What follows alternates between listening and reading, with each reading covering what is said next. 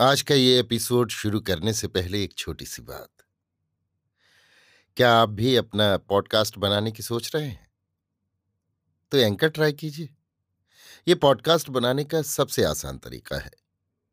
Number एक, ये free है।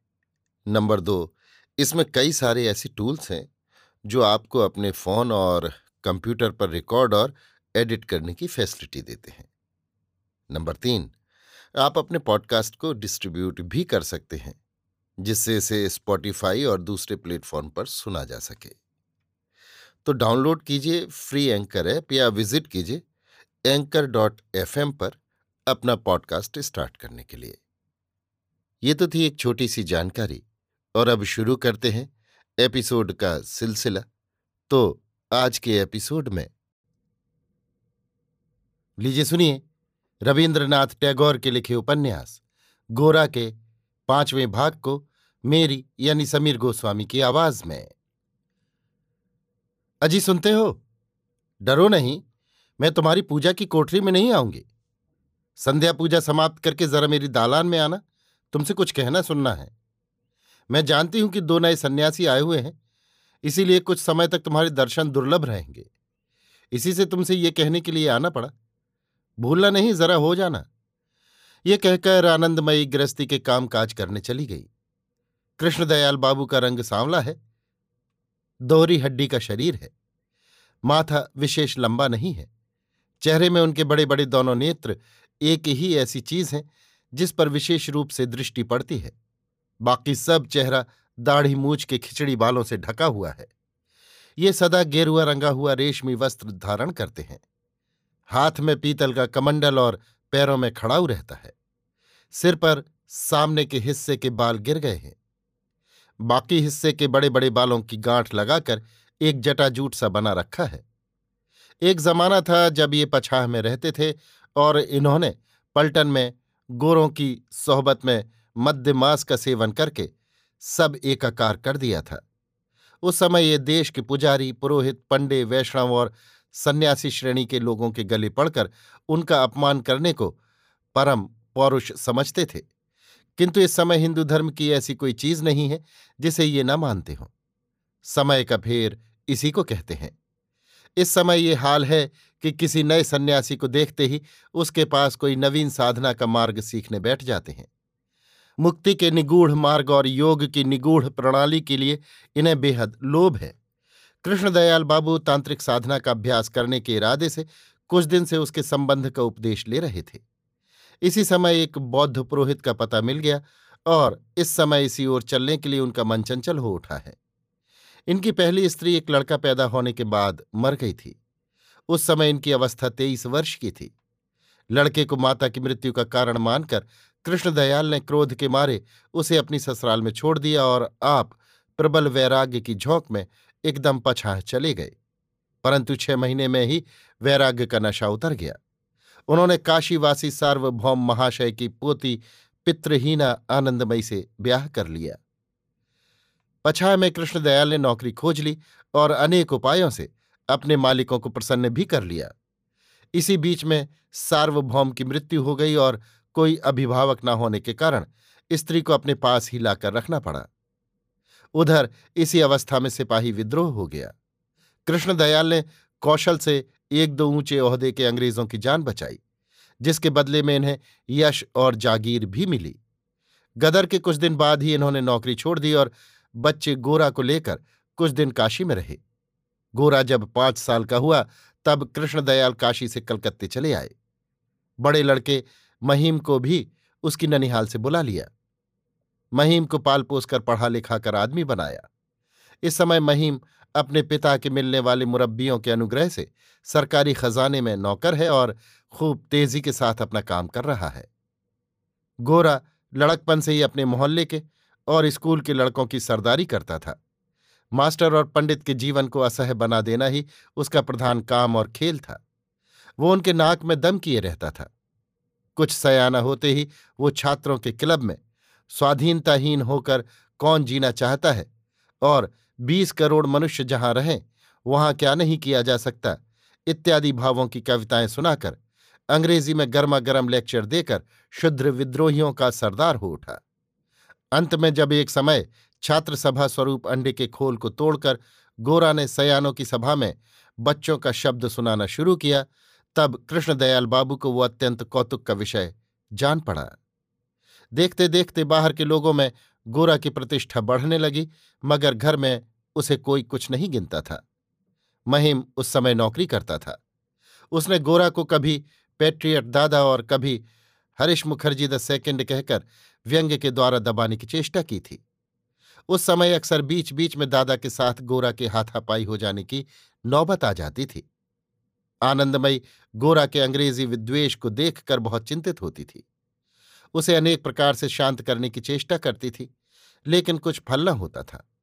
गोरा रास्ते में बाज़ार में कहीं कोई मौका पाकर किसी अंग्रेज़ के साथ मारपीट कर सकता तो अपने जीवन को धन्य समझता। इधर बाबू केशव चंद्र सेन के व्याख्यानों पर रीझ कर गोरा ब्रह्म समाज की ओर विशेष रूप से आकृष्ट हो गया। उधर कृष्णदयाल बाबू इसी समय बहुत ही अधिक आचारनिष्ठ हो उठे। यहाँ तक कि गोरा अगर उनके कमरे में चला भी जाता था तो वो व्यति व्यस्त हो उठते थे। दो तीन कमरे कोठरी लेकर उन्होंने अपनी जगह घर में अलग कर ली। उस अपने स्वतंत्र आश्रम के द्वार पर एक बोर्ड लटका दिया, जिस पर साधनाश्रम लिखा हुआ था। बाप की इन हरकतों से गोरा का मन विद्रोही उठा। उसने कहा, मैं ये सब मूढ़ता सह नहीं सकता। ये मेरे लिए चक्षुशूल है। इसी उपलक्ष्य में गोरा ने अपने बाप के साथ सब तरह का संबंध तोड़कर एकदम घर से बाहर हो जाने का उपक्रम किया। आनंदमयी ने किसी तरह समझा बुझाकर, बहलाकर उसे रोक रखा। बाप के पास जिन ब्राह्मण पंडितों का आना जाना होने लगा, उनके साथ मौका मिलते ही गोरा बहस करने लगता था। उसे बहस नहीं, बल्कि घूसेबाजी के लगभग कहना ठीक होगा। उन ब्राह्मण पंडितों में अधिकांश ऐसे थे, जिनमें पांडित्य की मात्रा तो अत्यंत साधारण ही थी, मगर धन का लोभ अपरिमित था। वे बहस में गोरा से पेश नहीं पाते थे, और इसीलिए उससे वैसे ही डरते थे, जैसे कोई बाघ से डरे। उनमें केवल हरिश्चंद्र, विद्यावागीश ही ऐसे थे, जिनके ऊपर गोरा के मन में श्रद्धा का भाव उत्पन्न हुआ। कृष्णदयाल ने विद्यावागीश जी को वेदांत चर्चा करने के लिए नियुक्त किया था। पहले ही इनके साथ उद्गत भाव से वाक्य युद्ध करने के लिए जाकर गोरा ने देखा। उनसे उस तरह युद्ध नहीं किया जा सकता। वो केवल पंडित ही नहीं थे, उनके मत की उदारता भी अत्यंत अद्भुत थी। गोरा इसकी कल्पना भी नहीं कर सकता था कि केवल संस्कृत में बढ़कर ऐसी तीक्ष्ण और प्रशस्त बुद्धि हो सकती है। विद्या वागीश के चरित्र में क्षमा और शांति से पूर्ण ऐसा एक अविचलित धैर्य और गंभीरता थी कि उनके निकट अपने को संयत शांत न बनाना गोरा के लिए असंभव था। गोरा ने हरिश्चंद्र के पास वेदांत पढ़ना शुरू कर दिया। गोरा किसी काम को अधूरा नहीं करता था। इसी कारण वो दर्शन शास्त्र की तह तक पहुँचने के लिए उसकी आलोचना में एकदम डूब गया। दैव संयोग से इसी समय एक अंग्रेज़ पादरी ने किसी समाचार पत्र में हिंदू शास्त्र और हिंदू समाज पर आक्रमण करके देश के आदमियों को तर्क युद्ध के लिए ललकारा। गोरा तो एकदम आग बबूला हो उठा। यद्यपि वो खुद अवकाश पाते, शास्त्र और लोकाचार की निंदा कर, विरुद्ध मत के आदमी को जितनी तरह से हो सकता था पीड़ा पहुंचाता था। तथापि हिंदू समाज के प्रति एक विदेशी आदमी की अवज्ञा उसके जी में बर्छी सी लगी। गोरा ने समाचार पत्र में लेख लिख कर तर्क युद्ध छेड़ दिया। दूसरे पक्ष ने हिंदू समाज पर जितने दोष लगाए थे, उनमें से एक भी या जरा सा भी दोष गोरा ने स्वीकार नहीं किया। दोनों ओर से अनेक उत्तर प्रत्युत्तर छपे। इसके बाद संपादक ने कह दिया, बस, अब हम इसकी चिट्ठी पत्री नहीं छापेंगे। किंतु गोरा को उस समय धुन लग गई थी। उसने हिंदुत्व नाम देकर अंग्रेज़ी में एक किताब लिखना शुरू कर दिया। उसमें अपनी शक्ति भर सब युक्तियाँ देकर और सब शास्त्रों को मत कर वो हिंदू धर्म और हिंदू समाज की आनंदगीय श्रेष्ठता का प्रमाण संग्रह करने लगा। इस तरह पादरी के साथ झगड़ा कर गोरा ने धीरे धीरे अपनी वकालत के निकट आप ही हार मान ली। गोरा ने कहा, हम अपने देश को विदेशी की अदालत में अभियुक्त की तरह खड़ा करके विदेशी के आइन के अनुसार उसका विचार करने ही न देंगे। काट छाट करके विलायत के आदर्श के साथ उसका मेल करके हम लज्जित न होंगे और गौरव का अनुभव भी नहीं करेंगे। जिस देश में जन्म लिया है, उस देश के आचार, विश्वास, शास्त्र और समाज के लिए अपने और दूसरों के निकट जरा भी संकुचित होकर नहीं रहूँगा। देश का जो कुछ अच्छा या बुरा है वो सभी बल और गर्व के साथ शिरोधार्य करके देश को और अपने को अपमान से बचाऊँगा। ये कहकर गोरा नित्य गंगा स्नान और संध्या पूजा करने लगा। शिखा रखाई, खाने पीने और छुआछूत के बारे में विचार करके चलने लगा।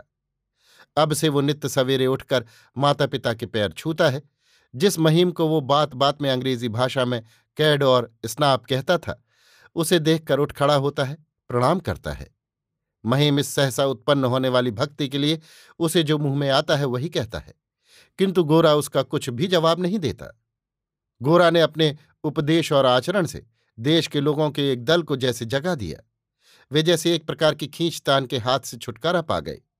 वे दम लेकर कह उठे, हम भले हैं या बुरे सभ्य हैं या असभ्य इसके लिए किसी के आगे जवाबदेही करना नहीं चाहते। हम सोलहों आने केवल स्वयं अनुभव करना चाहते हैं कि हम हम ही हैं। किंतु कृष्णदयाल बाबू गोरा के इस नवीन परिवर्तन से खुश हुए नहीं जान पड़े। यहाँ तक कि उन्होंने एक दिन गोरा को बुलाकर कहा, देखो भैया, हिंदू शास्त्र बहुत ही गंभीर पदार्थ है। ऋषि लोग जिस धर्म की स्थापना कर गए हैं, उसकी तह तक पहुँचना, उसे पूर्ण रूप से जानना हर एक का काम नहीं है।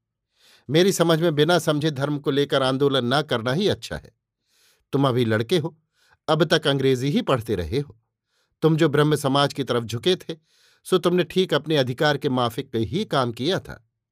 इसी कारण उसके लिए मैं तुम पर नाराज़ नहीं हुआ था, बल्कि खुशी हुआ था। किंतु इस समय तुम जिस राह पर चले हो, वो मुझे तुम्हारे लिए ठीक नहीं है। गोरा ने कहा, आप कहते क्या हैं बाबूजी? मैं हिंदू हूँ। हिंदू धर्म के गूढ़ मर्म को आज न समझूँगा तो कल समझूँगा। और अगर कभी न समझूं तो भी चलना तो इसी राह से होगा। हिंदू समाज के साथ पूर्व जन्म के संबंध को तोड़ नहीं सका। इसी से तो इस जन्म में ब्राह्मण के घर पैदा हुआ हूँ। इसी तरह से अनेक जन्म में हिंदू धर्म और हिंदू समाज के भीतर होकर अंत को इसकी चरम सीमा में उत्तीर्ण होऊँगा। कृष्णदयाल ने केवल सिर हिलाते हुए कहा, लेकिन भैया, हिंदू कह देने से हिंदू नहीं हुआ जा सकता। मुसलमान होना सहज है, क्रिस्तान हर कोई हो सकता है, लेकिन हिंदू? बस भैया ये बड़ी कठिन बात है। गोरा, सो तो ठीक है, किंतु मैं जब हिंदू होकर हिंदू के घर पैदा हुआ हूँ, तब तो फाटक पार हो आया हूँ। अब ठीक तौर पर साधना करता रहूँगा तो थोड़ा आगे बढ़ सकूँगा। कृष्णदयाल, भैया, बहस के द्वारा मैं तुमको ठीक ठीक नहीं समझा सकूँगा। मगर हाँ, तुम जो कहते हो, वो भी सत्य है। जिसका जो कर्म फल है, निर्दिष्ट धर्म है, उसे एक दिन घूम फिरकर उसी धर्म के मार्ग में ही आना होगा। कोई रोक नहीं सकेगा। भगवान की इच्छा, हम क्या कर सकते हैं? हम तो केवल उपलक्ष्य मात्र हैं। कर्मफल और भगवान की इच्छा, सोहमवाद और भक्ति तत्व, सभी कुछ कृष्णदयाल बाबू समान भाव से ग्रहण करते हैं। इसका अनुभव भी नहीं करते कि इनमें परस्पर किसी प्रकार के समन्वय या सामंजस्य का प्रयोजन है। अभी आप सुन रहे थे रविन्द्रनाथ टैगोर के लिखे उपन्यास, गोरा के पाँचवें भाग को मेरी यानी समीर गोस्वामी की आवाज़ में।